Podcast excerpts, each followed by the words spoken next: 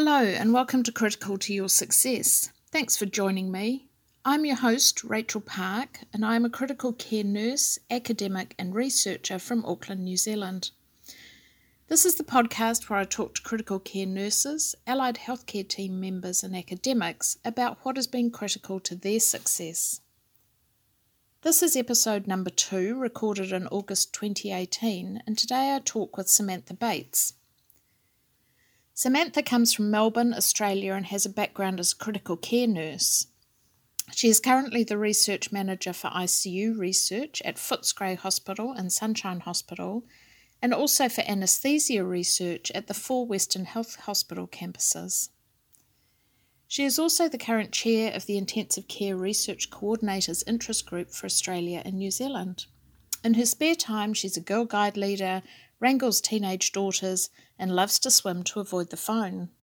In this episode, Samantha and I talk about how stepping away from the bedside can allow us to think more broadly, why nurses make great researchers, and how participating in research can change your world. So grab a cuppa, sit back, and enjoy the interview with Samantha Bates.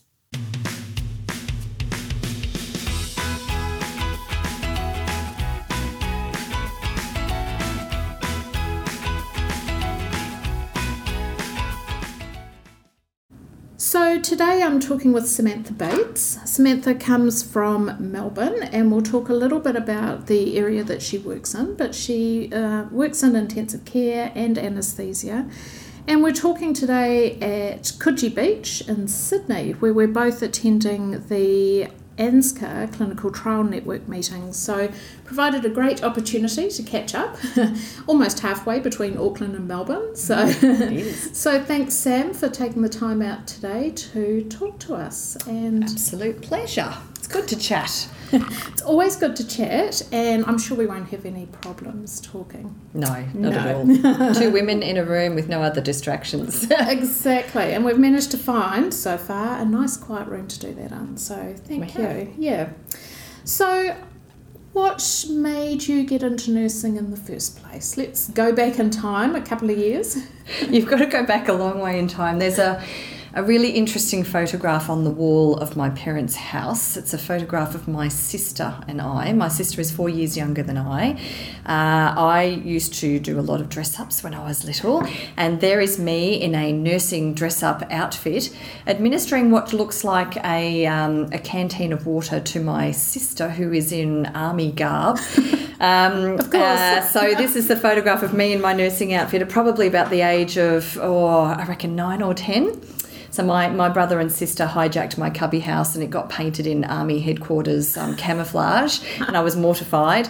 Uh, and they used to run around shooting each other up, and I used to go and yeah patch them up, fix them. Yeah, yes. So started early, I think. Uh, so I think um, I also, um, through my sort of early high school years, uh, found a, a, mutual friend whose daughter had um, multiple physical disabilities. Um, she had a very rare condition called marble bones disease. Um, affects very, very few people. Uh, and her mum really wanted um, Bronwyn, who was her name, to sort of find somebody else that was the same age group but didn't have any disabilities and just form a, just a normal friendship. Mm. So I used to go around and visit Bronwyn quite a lot, but she was um, very short in stature, wheelchair bound, um, and uh, developing blindness as well. So mm. I think I would probably say that my I think friendship with Bronwyn sort of evolved into that sort of caring, nurturing sort of role, and perhaps led my interest into looking at nursing as a as a proper career from from that. Mm, interesting, eh? How those sort of associations can lead you down the track. Yeah, her mum was a nurse as well, so she used to work a lot of shift work as well too. Uh, and I was paid as a carer for Bronwyn uh, towards the later years of my high school years. I used to ride my bike home from school and meet her school bus when it used to come up. Right. And, yeah, and we used to go on outings and shopping trips and yeah. went to the circus and all sorts of stuff. Yeah. Nice. And what led you into intensive care? How far into your career did you get into that? Well, so when I graduated, I did have. I think it was my second year placement. I had a placement in uh, an intensive care unit at Geelong Hospital. So I'm originally from Geelong in Victoria. Uh, And it was really interesting. There was one particular nurse there that um, had a bit of a chat to us as students on that placement, and she'd just recently done a paper, I think, for her master's. Uh, and she was describing a scene, and I can't even remember her name, shamefully, but she was describing in her paper um, and referring back to the um, story of Gulliver's Travels, mm-hmm. where um, he, as a giant, is strapped down by all the little Lilliputian um, people and it really struck me. Um, I'll, I'll, never forget the the imagery. I think that it was associated with that, and uh, I found it. I, I, think I was quite intrigued by, you know, sort of these people completely dependent on machines and things mm-hmm. around them. Uh, so that was second year nursing, and then uh, I went through the era of there was well I didn't have a HECS debt. I was HECS free in university when I did my nursing. And there was a big group of us from high school that all went and did nursing together. And um, at that time there was a shortage of nurses um, and not enough graduate nurse placements. So it took me about six months to get my first graduate nurse placement.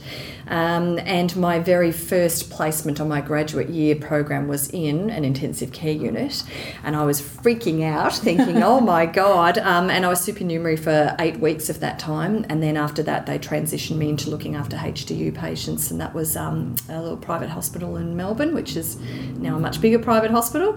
So, yeah, so there you go. I started ICU vroom, straight out of the gates. Um, and then I did a sort of like a, um, a high dependency type program uh, a couple of years later. Mm-hmm. Uh, and I'd been working in an ICU by that stage for about 12 months and thought, mm, okay, it's time to go and do my uh, intensive care course. Right.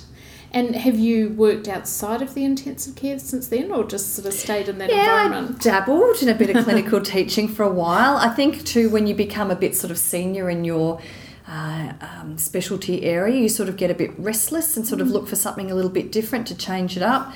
Night duty was becoming a bit of a problem for me. Um, I, well, probably still do suffer, but no longer had um, some AV nodal reentry tachycardia, which I'd had as a child. Never really bothered me much, but the more shift work I was doing, the more episodes I was getting of, of AV nodal reentry tachycardia, a bit of runs of SVT um, and it was becoming much more frequent. So I was looking for an out.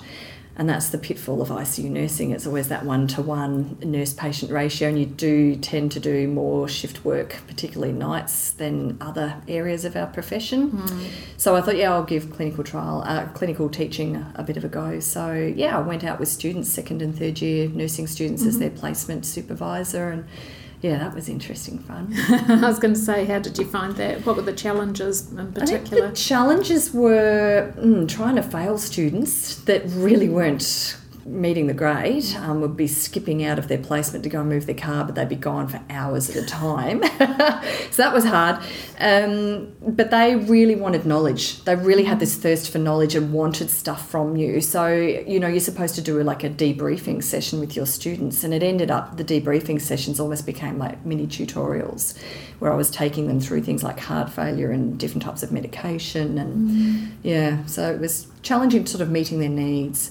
But I really wanted to impart into them just the beauty of, of nursing and, and the different realms that it can take you into. There's so many pathways in nursing that you can do, and just to instill that enthusiasm for them. Mm, I think we're so lucky, aren't we? And I think that's one of the things that people don't necessarily recognise when they step into nursing or consider mm-hmm. it as a career option just the multiple areas that you can end up in. Yeah. Yeah. Mm. So have you travelled with your nursing and No, you know? I haven't. It's always something that I've kind of regretted thinking and my husband and I have talked about it a bit. We've often sort of said, Oh, we'd love to have worked overseas, but no, never never took that opportunity. Mm. No, plenty of opportunity here though. Yeah, yes. Yeah. yeah, there is. So after the clinical teaching, what did you then go on to do? Because you've obviously moved back into the, you know, hospital environment. Yeah, well the clinical teaching was just sort of for their semester placements. Um, so I think I did oh, two or three semesters with students. Um,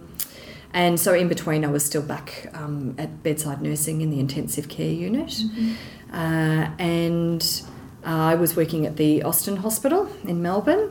um, in that intensive care unit. And there was a little office right opposite the door to intensive care, which was occupied um, by a research coordinator by the name of Donna Goldsmith. Uh, for those that might be listening to this podcast in the ICU realm of research, will know that Donna Goldsmith is now the executive officer of the ANZICS Clinical Trials Group. Um, and Donna pulled me aside one day and said, I have a job coming up that I want you to apply for. And I went, Yeah, what's it for? She goes, Well, it's for this fantastic new study called the SAFE study, which is now the, the landmark study of saline versus albumin. Yeah. Um, and she said, you know, put it put in your application. And she goes, and it'll get you off night duty. so I went, okay, fine. Done. So that started a little pathway into research, Yeah, yeah. which is where I've been since. A little hiatus in between with kids. Um, yeah. And so now you're full time research. Mhm, I am. Yeah. Yeah. And between two areas. So I think, you know, that's becoming more common these days as well, not necessarily just working as a research coordinator in the intensive care or anaesthesia, but, you know, often sort of spanning different areas within the hospital. How did that come about? So where I work now, um, so when I came back from maternity leave, uh, I was just still back at the bedside at the Austin, and a, a research coordinator position came up at Western Health. Uh, Western Health is on the western suburbs of Melbourne, um, and their two main hospitals are Footscray Hospital and um, Sunshine Hospital. Uh, and it was to work with Craig French, who was one of the intensive care um, consultants at that time. Craig was a registrar when I was doing my ICU course at the Austin way back when. So I knew Craig. I'd also known a couple of other consultants, um, Dr. Forbes McGain, Dr. John Mulder, who are other consultants over that way. They'd all come through as registrars at the Austin. So I went, actually, this is a really good opportunity. I'd learnt so much during research. I wanted to get back into that space and realised that I really had an aptitude for it and a, an interest in it. So, um, so I moved across to Western Health. Western Health is a smaller um, uh, health network, if you like, in Melbourne. It's not one of the bigger players, so sort of sitting a little bit on the fringes. And their department setup was, um, well, we are the Department of um, Intensive Care, Anaesthesia and Pain Medicine. Um, both um, Craig French and, and Forbes McGain, as two of the ICU consultants, also dabble in a bit of anaesthesia as well. So there was a very collegiate um, working group at, um, uh, at primarily at Footscray Hospital at that time. So it's sort of we had an office near the anaesthetic department as well. So primarily we started doing ICU trials. Um, that's what I came across to do, and where the anaesthetic department wanted to grow with was with a lot more anaesthetic research, and so it sort of made sense for us to sort of step into that space. And I think it works well at Western Health um, because of that collegiality um, and that fantastic collaborative sort of working relationship. Um, I don't think it necessarily works at other bigger institutions, but for us it does. I was going to ask, do you think it's more about the people as opposed to a natural sort of marriage of the disciplines itself um, in terms of how it works or maybe how it doesn't work sometimes? Yeah, probably a bit of that. Um, however, I think your skills as a research coordinator, you can you can use those skills across any discipline.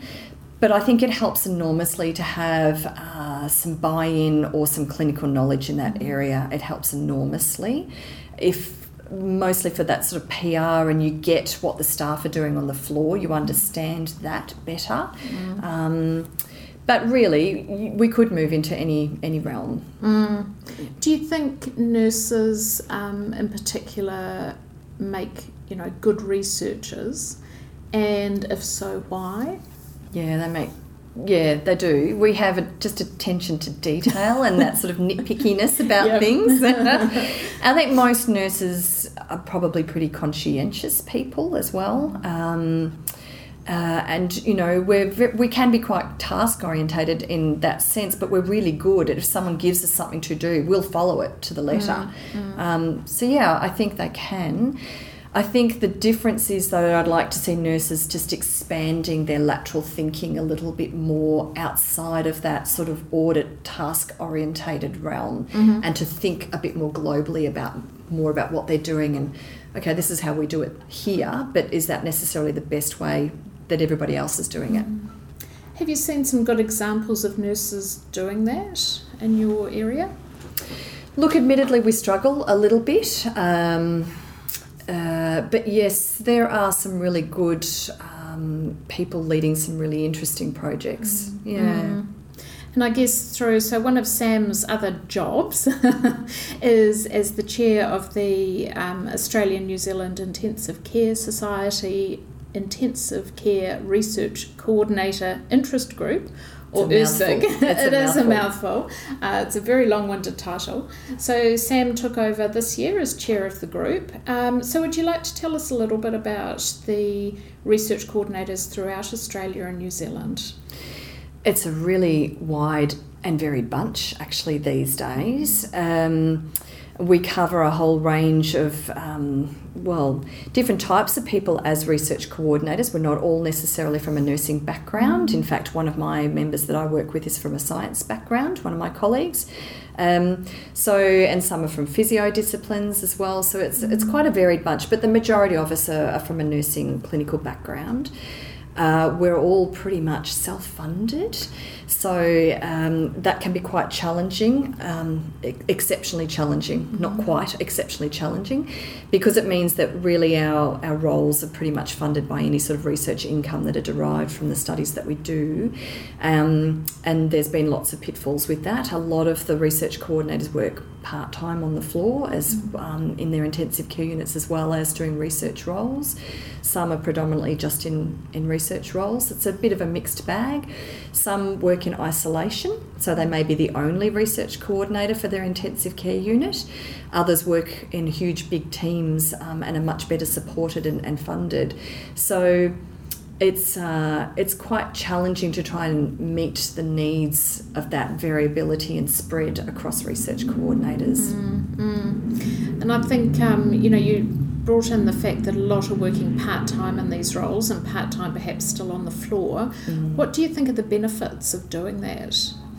Yeah, so it probably took me. Uh, I had young children when I first came across to Western Health. They were in primary school years, so I didn't really have the capacity be, to be a full time researcher, but equally didn't have much time to pick up clinical shifts. Mm. And I reckon it took me about a good 18 months, two years to get that innate desire and drive to, to you know be stymied a little bit by that desire to be still at the bedside.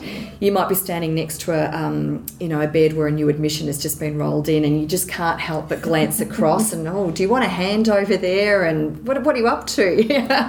and and I think there's still that that part of you that still wants to be part of the action, um, but uh, I think I think I'm a better clinician actually now for my knowledge base that I have now. If I went back to bedside stuff, I think my yeah, I think I'd be a much better clinician. I can see things a lot more broadly than mm. perhaps what I was doing at the bedside.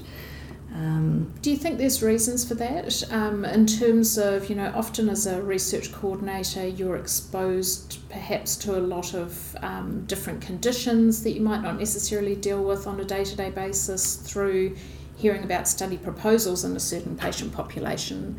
Um, and I guess that's what always sort of gets me is, you know, where my background is very cardiothoracic focused and so you come to a meeting and all of a sudden you're hearing about the brain or you know. Yeah. So do you think research coordinators sort of pick up a lot more general knowledge?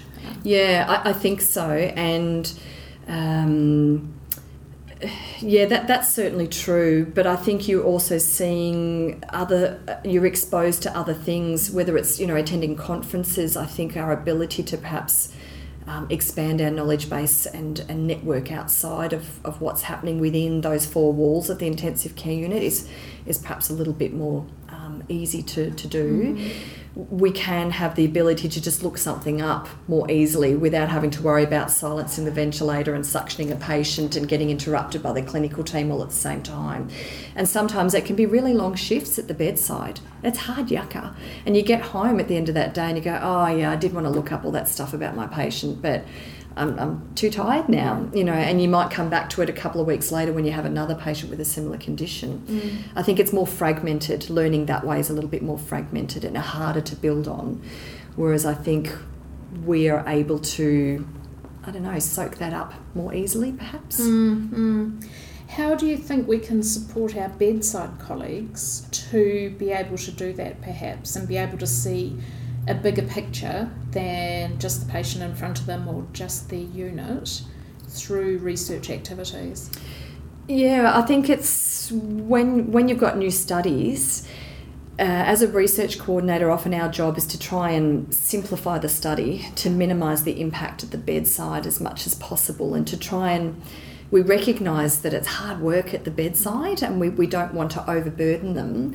So you try to sort of educate nurses in a simple way but you've got to try and tailor that that it's interesting for them as well and so i really try to keep it engaging for them and give them a lot more of that sort of background information into those particular types of patients and conditions mm. and i think that's where you can get that sort of interest and, and buy-in from mm. them and educate them at the same time yeah do you think research gets a bad rap in the bed space? It, it does a little bit. It's you know, a lot of people sort of look at research and think, oh, it's, it's kind of like that wart on the end of the finger or the nose that, you know, it's, oh, it's not really part of care. It's not really the first priority. But actually, you know, if you, if you look around every aspect of care that we do, it's all been built on some sort of foundation of research. Um, and that's what I try to remind everybody all the time. Well, actually, this kind of should be part of your job.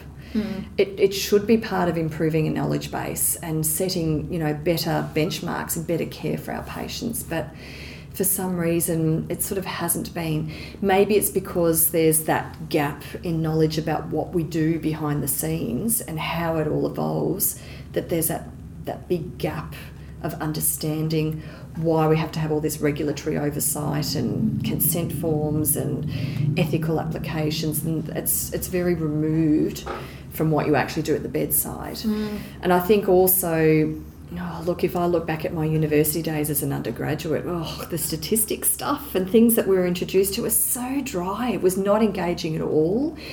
Um, and I wish that perhaps more of us as clinician researchers mm. would be into that space into undergraduates to really give them a much better understanding of what we do in a more clinical context rather than a statistics lecture. Mm. I think maybe that would help change those perceptions. So perhaps if people could see the end game yeah.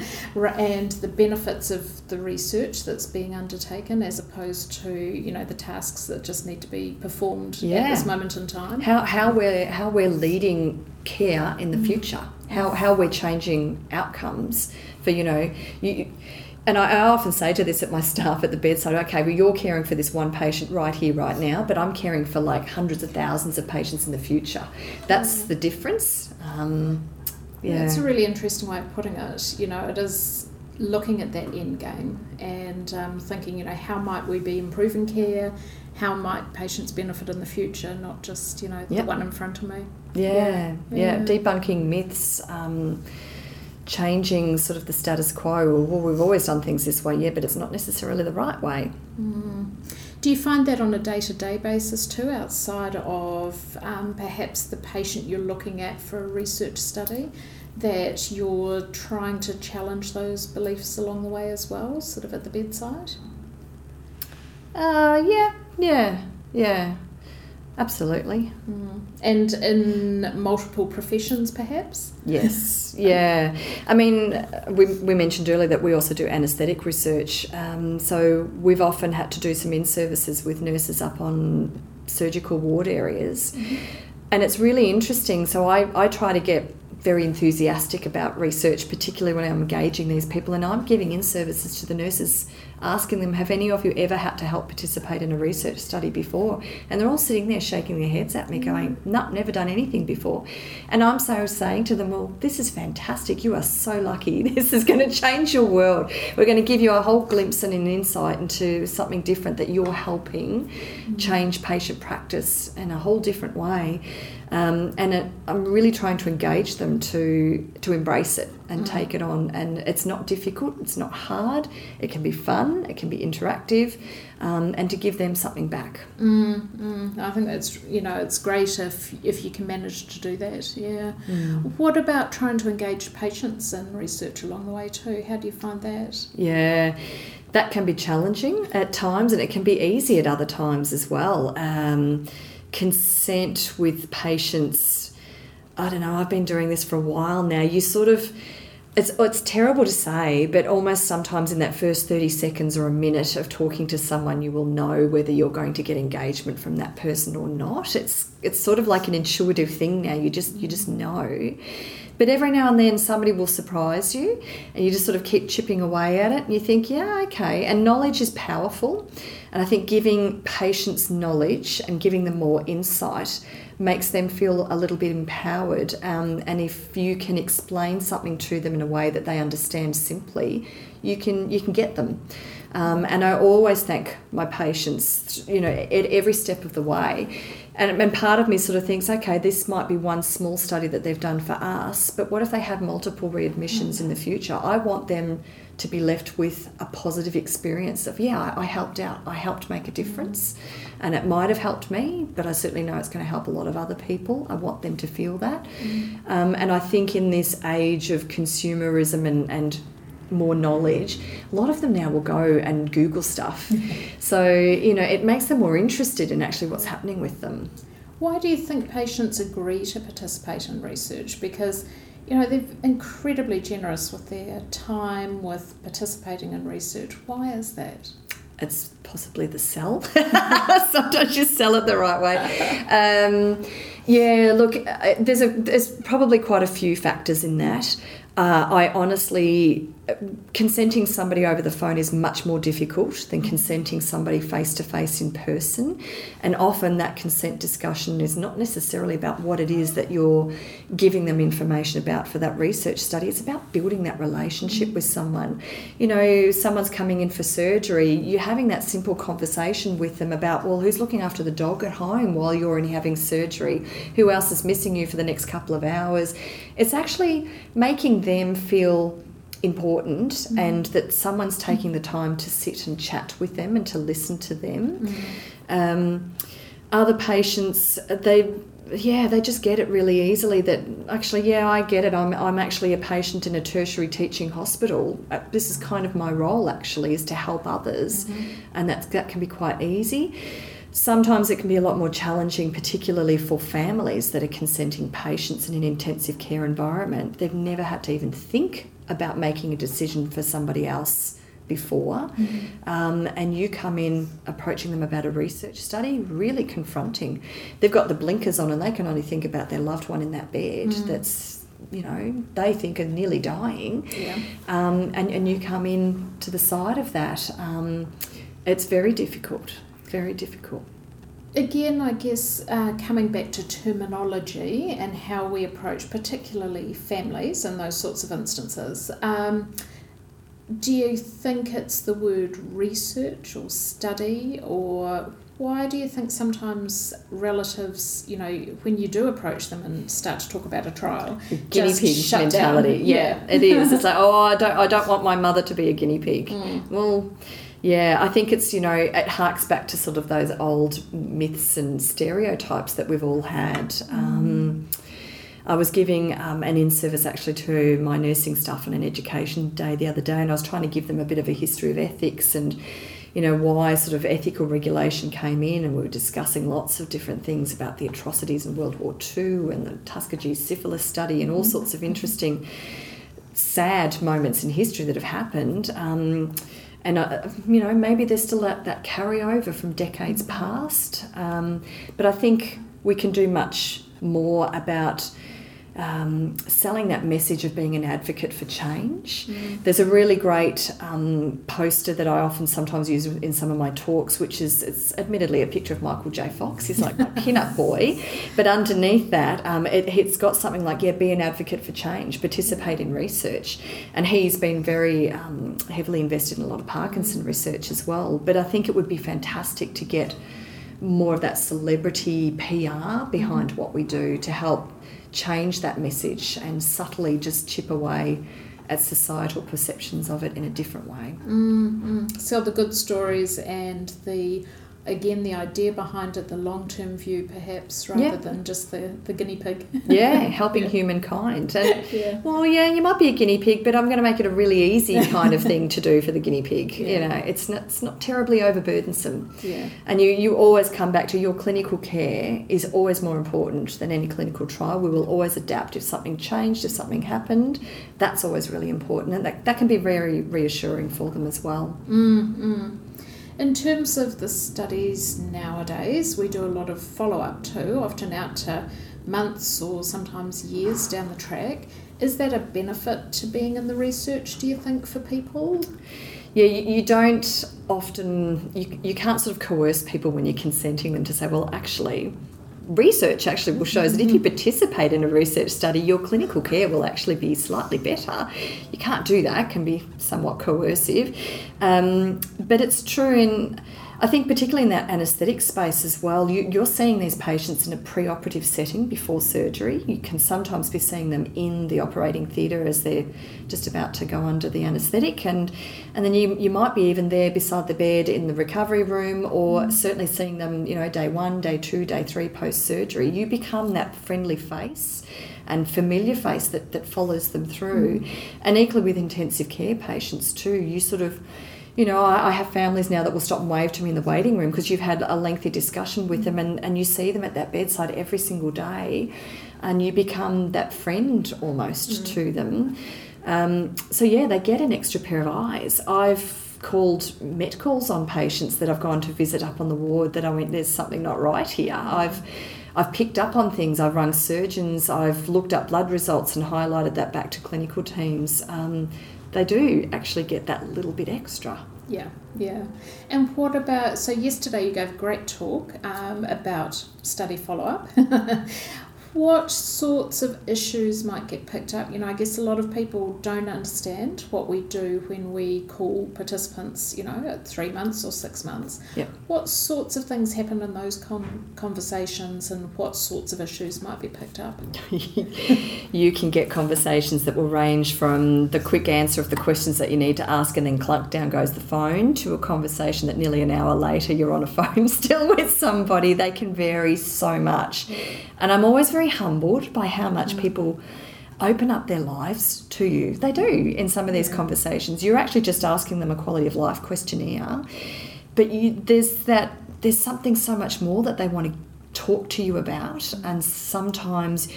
Sadly, you end up they're answering a question about anxiety or depression, um, and they're telling you how bad their life is. Mm-hmm. And you may sometimes be that first person that has sort of engaged in that with them. Uh, and it can lead you down some really sad pathways, and you end up almost sort of counselling this patient and, and wanting to give them another resource to help them. Mm. Um, you know, have you have you sought somebody else to help you? Who, who else is with you at home? And you know, what what's your life like? You know, um, it can be quite deep and meaningful actually, yeah. and it's hard to sort of keep your sort of scientific questions with what you need to get answered um, without sort of completely dismissing the bigger elephant in the room that is this patient needs something else mm. um, and there's that altruistic sort of nature in us that you sort of want to help them yeah and how do you follow up on those sorts of patients? Perhaps? Yeah, I, I, will ring patients sometimes. I'll just follow them up. Mm. Just give them another ring back, like, oh, actually, I'm really keen. I know that their follow up's finished, but maybe I'll just touch base with them. Mm sometimes it's great. Patients tell you, yeah, well, actually, I'm going to be away for the next three months. I'm going overseas, so you won't be able to contact me between these dates. And I'm like, oh, okay. So, and I will jot down little notes mm. so that when I do ring them for the 12 month follow up, I'm like, well, how was the trip? How was your holiday? Yeah. yeah. tell me about it. yeah. And they're so excited to tell you everything that went wrong on the holiday and, yeah. and everything that was fantastic about it as well. But it just, it's just got that little bit of extra rapport with that patient and, yeah, making their life a little bit meaningful. Mm-hmm. How do you, you know, obviously some of the phone conversations or even the bedside conversations are often quite difficult mm. for research coordinators. So, what do you do to look after yourself after a, a, hard call or you know for one of your colleagues yeah that's that's actually an interesting topic um, we've recently had um, some very interesting scenarios with some of our patients in the intensive care unit where um, some uh, things haven't quite gone the right way in care and management um, and, and, abuse and things back towards nursing staff. So we've actually been rolling out um, aggression management training and things in our intensive care unit to help manage that. And we've looked at that from our research coordinator perspectives, also thinking about, well, what are the positions sometimes that we place ourselves into mm. that might actually be putting us in a position of harm? Particularly if you're talking to a family, you're taking them away from the intensive care environment. You're not necessarily often checking in with the associate nurse unit manager or whoever's on in charge of the shift to say, I'm actually out in the waiting room in a private room with a family talking to them about consent for a study nobody else actually probably knows you're out there. Mm. And if that discussion can become aggressive or um, can escalate, actually we're we're in a position that we're completely isolated mm. and on our own. So we've actually been talking a lot about that with our group and thinking actually we would like to do some sort of training in how to sort of manage that ourselves. And simple things like perhaps placing ourselves in the chair nearest the door so that if we need to come out, we can. Letting another colleague know if I have the luxury of other research coordinators on shift with me mm. that um, actually I'm just going to be here. That's so, what's happening. Yeah. Yep. So if you get a call or something from me, but also to think about what escalation things I need to do. Like, do I need to ring the principal investigator to come in and talk to this family because I can see that there's some anxiety going on here that perhaps a different face. We'll just need to calm that down a little mm. bit. Um, so, yeah, there's that aspect on the job. Um, and also to not be affronted if people say no. That's okay. It's perfectly fine. But sometimes I think we sort of wear it as a little bit of a badge of honour, saying, "Oh, I didn't get consent from that family. I feel disappointed." Um, but you know, and it's okay to still put a smile on your face, and you'll see that family or that patient the next day in the ICU, and you still take time out to just walk past and, "Hello, how are things today? How's he, how's your loved one today?" And still have that professional air about you to keep going about your job. Um, but yeah, some days are tough. You come home and it can be an exceptionally busy day, and it, it may not necessarily be patients or families that you've had issues to deal with. It could be nursing staff or medical staff that have had an issue with what it is that you know they've been asked to do for a study, and um, that can be quite confronting as well. Um, yeah, there's probably a few debriefing conversations that sometimes happen at home, um, but I have a a very supportive husband who gets squeamish watching, um, I don't know, animal rescue or something on TV. so you, you, can't often get into a lot of the blood and guts and gore stuff. No, um, no. And sometimes he's just there to listen and then we'll just tune out. And, yeah. yeah, okay, all right, you vented. That's good. Do you think that aspect of your job as a research coordinator is perhaps not recognised by other colleagues in terms of those difficult conversations and the communication sort of aspects of the job? Yes, I think so. Um, and maybe that's our own fault in a sense too, because uh, we just tend to put our head down and get on with the job. And um, you know, it, although I will come to, you know, any of my consultants, if I've got a problem, I've got a problem. So, in other words, this is where I need your backup, mm. uh, and I'm coming to you because this is an issue I can't solve or I can't resolve within my team. So, I, I need you. Mm. Um, and that's great that they will. They, they recognise that and they'll support you, and that's that's great. Mm. But uh, yeah, it can be really difficult. People often don't see a lot of the job role that we do. Um, I also have the unfortunate problem that our research office, where a lot of the admin stuff happens, is actually miles away right. from the intensive care unit and the anaesthetic department. So they see you coming into the anaesthetic department or the ICU very sporadically. Mm. Um, and you can sometimes be seen as not, you know, you don't get your hands dirty, you're not part of the team. Um, so we try to spread our love around. We'll have our lunch breaks in different lunch rooms to just, you know, just touch base with everyone. And I'll try and chat with my bedside staff and, and engage with them. Um, yeah, so we are part of the team. We're friendly people, and sometimes you get questions, and that's great. You've got a hook, you can talk to people, and they're genuinely actually interested in what we do. And sometimes just little insights and glimpses into difficult situations or challenges that you have can be quite insightful for them, and they they have that different level of understanding. Um, I think it would be great to get nurses away from the bedside to come and follow us for the day. Um, or a week. Yeah. Same with medical staff. Um, you know, come and spend your admin time in the office. Come and listen to the phone calls that we're doing. Um, you know, yeah, see what we do. Exactly. Sort of um, demystify it a little bit in, yep. in a gory way, not. yeah, yeah. Do you, when you get feedback from phone calls, do you take that back to the floor in terms of you know we've talked with. Yep. Mrs. So and so that was here for six weeks, and this is how they're doing. Yeah, and yeah. how's that received from staff in the in the bed space? Yeah, look, um, I have. I've, I've, brought up certain patients in now. We have a weekly mortality and morbidity audit. Um, uh, sometimes it's it's great to sort of pepper those into mm. conversations. Mm. Oh, by the way, I've followed up this patient that might have been transferred out on ECMO the other week, and um, they're now at you know a, a bigger institution, mm. and this is how they've gone on. Sometimes I actually, for data collection purposes, have had to go over to other hospitals to follow up paperwork and things with patients. And it's nice to come back and touch base with the consultant or somebody that might have looked after that patient. Oh, just letting you know, this is how your patient went. Um, but I've been, actually been doing some um, interesting work with um, with Kimberley Haines. Um, she's one of our senior physio clinician researchers um, at Western Health um, in uh, post intensive care survivors, um, and that's been a really eye opening journey and trying to set up uh, collaborative support for intensive care patients or, or families and trying to get um, uh, sort of a peer based model of support, a bit sort of like. Um, I don't know, like your AA meetings or something like that, where they're sort of all helping each other. And there's different forms of that, and the Thrive Collaborative as well, um, with um, Jack Iwashyna uh, in the US, um, and a brilliant team of, of people doing lots of interesting stuff in this space.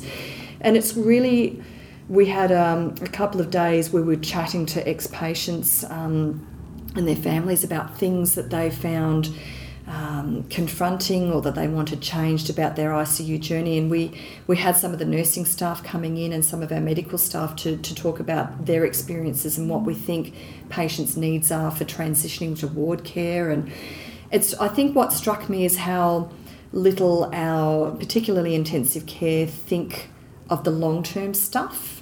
Um, it's great when you see patients that come back to ICU but they, they come and visit and invariably always unfortunately the nursing staff that looked after them the majority of the time are not on shift that day you know but everyone's really happy to see them but there's a big gap that's mm. in between um, and i think it was really um, yeah really eye-opening to see some of the topics of discussion that these mm. patients were sort of teasing out and um, giving us a little window into you know their journey and yeah really quite interesting. Yeah, I like the idea of the Patients Anonymous group. Yeah. yeah.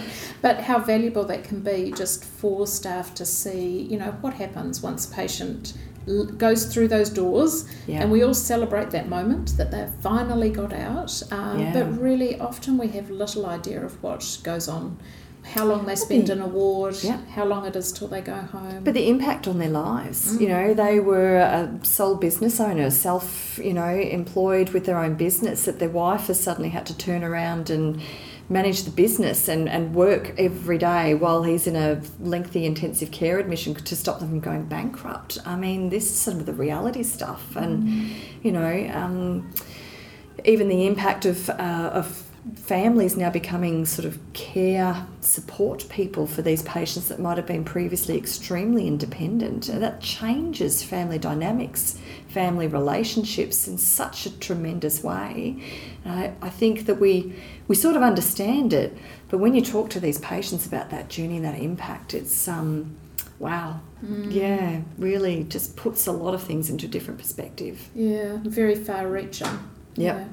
Do you think there's any sort of one thing we could do in the bed space to try and understand who our patients are when we're looking after them? Often in the intensive care environment, we might receive them as an unconscious patient that we are just lying in front of us, we have no real idea who they are, what matters to them. Yeah. What's one thing we could do to try and understand them a little bit better, do you think? Yeah, it's an interesting question because I think we we always try to do that very well, um, and I'm always really heartened to see, you know, patients or their families they've brought in memorabilia and things like that from home. It gives you that little bit more of a perspective on who that patient was and or is and and what their life is mm. around suddenly this very unwell person in a, in a hospital bed. Um, it's really good to keep talking to family, um, to keep talking to patients. I, I, I, don't know, I'd like to see us do that more, maybe. Mm. We tend to sort of almost um, pigeonhole them a little bit. We tend to talk about their condition, but we don't tend to necessarily talk about how that condition is going to impact the rest of their their life and, and who they are. Mm. Um, yeah, be I don't know. I think generally as a whole, we do it pretty well. Yeah. Yeah. Yeah. But maybe just make a little bit more of an effort to try and understand their place in their community, their lives, um, as it was before they came into hospital. Yeah, but even when you walk into an intensive care unit, like everyone's busy, but uh, you know, it's quite rare those moments that you actually see a nurse just pull up a chair and sit next to the patient, just have a chat. Mm. It has and does happen, mm. but you know, and I find that really refreshing, really engaging. Or when the ward rounds stop, you know, and they'll actually just sit and chat rather than clicking away on the on the keyboard. um, and okay, move on to the next patient. It's so refreshing to actually, yeah, this is this is this patient, this person. I'm, I'm taking time out from everything else that's busy around us. I'm, I'm here to talk to you. Mm. It's, it's fantastic.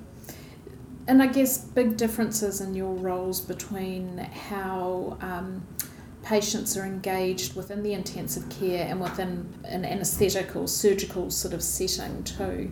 Yeah. Um, do you see big differences there in terms of how clinicians engage with patients in one oh, area? A lot of, lot of similarities in many ways. You know, you might be doing a patient follow up on the ward and the, you know, the, the clinical team will come in and all stand around in a big group at the end of the bed and whoosh, they're out the door again. And, you know, I'm sort of sitting there next to the patient mid sort of questionnaire conversation. And we're just sort of looking at each other and went, well, I think that meant that you're going okay.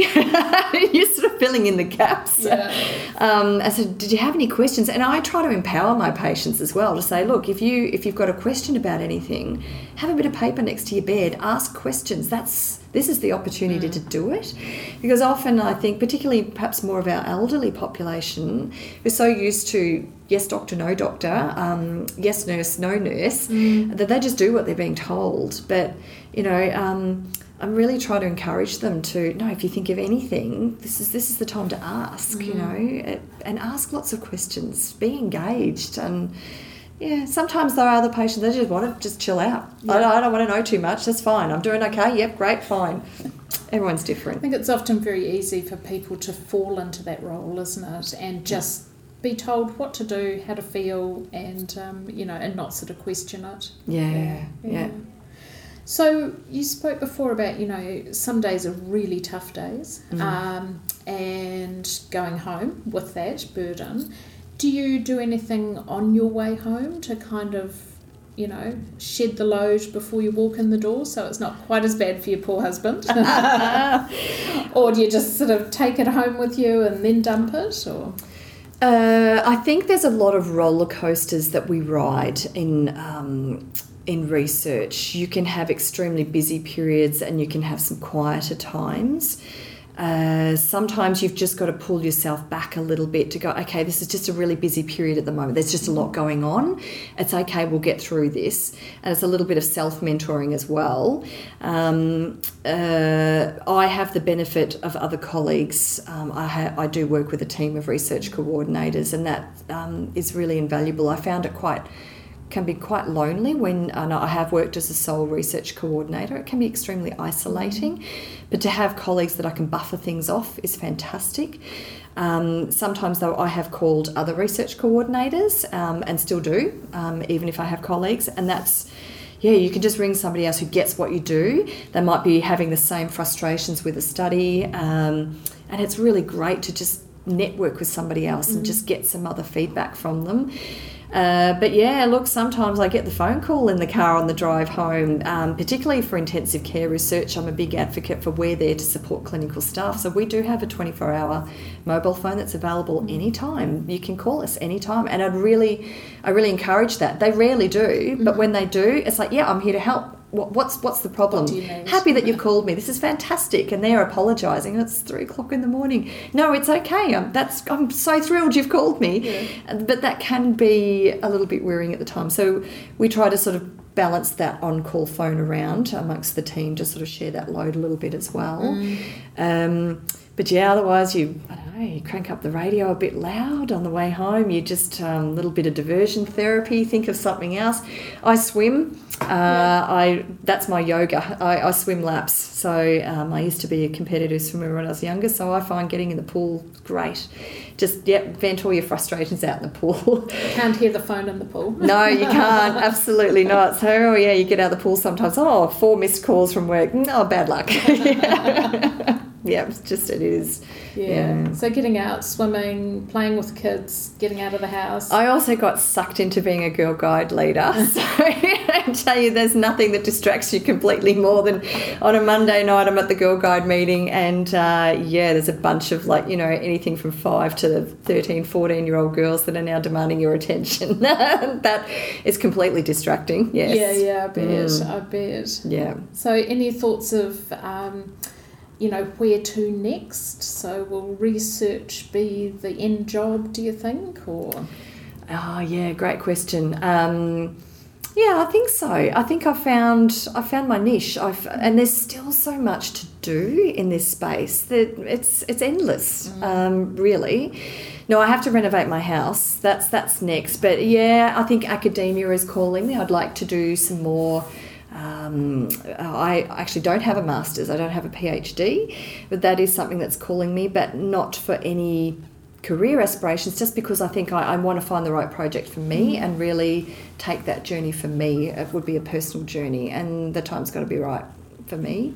yeah, Um, I have 13 year old twin daughters who are just going through high school right now. So sometimes it's about balance, and I'm like, mm, I think it's, it's all about them right now. I've got to support them through their journey. Uh, and it's interesting because I've been talking to my daughters about um, career pathways and subjects they have to choose in school.